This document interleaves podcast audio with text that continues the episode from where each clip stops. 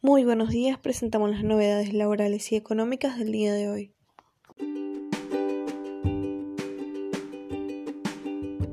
Consenso Fiscal. Lanzan un proyecto integral de simplificación y coordinación tributaria federal.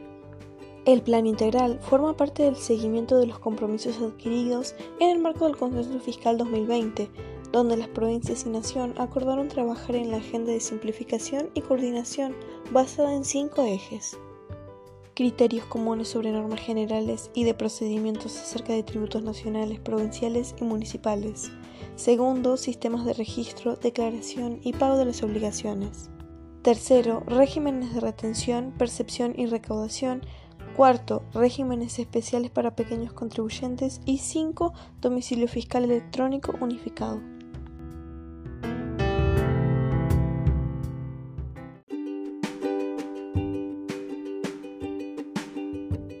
Contadores le ganaron otra batalla legal a la FIP en torno al secreto profesional.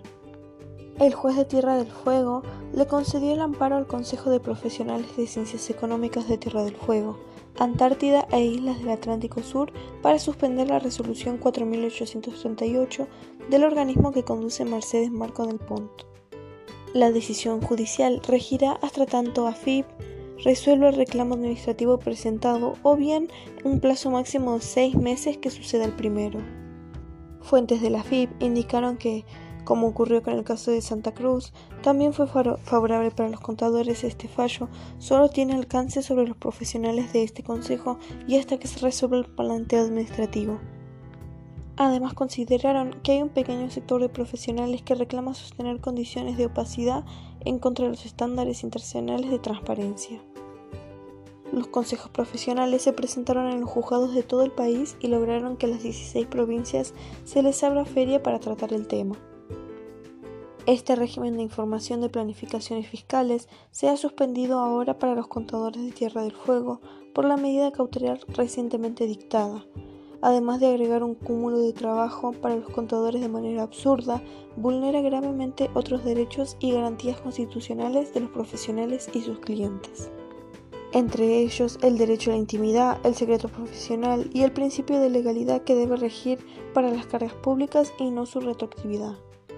Además, se agregó que este régimen dificulta de manera arbitraria el desarrollo de las tareas profesionales al requerirse información de manera indiscriminada, sin especificar el tipo de planificaciones que deben ser informadas y sin límite de tiempo para atrás.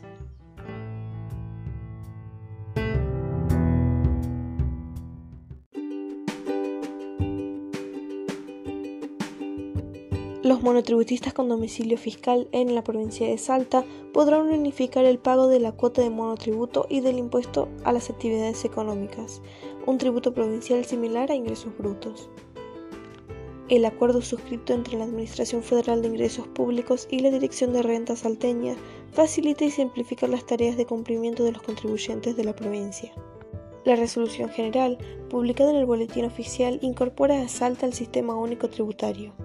Córdoba, San Juan, Mendoza, Entre Ríos, Río Negro y Jujuy son algunas de las jurisdicciones que ya se adhirieron.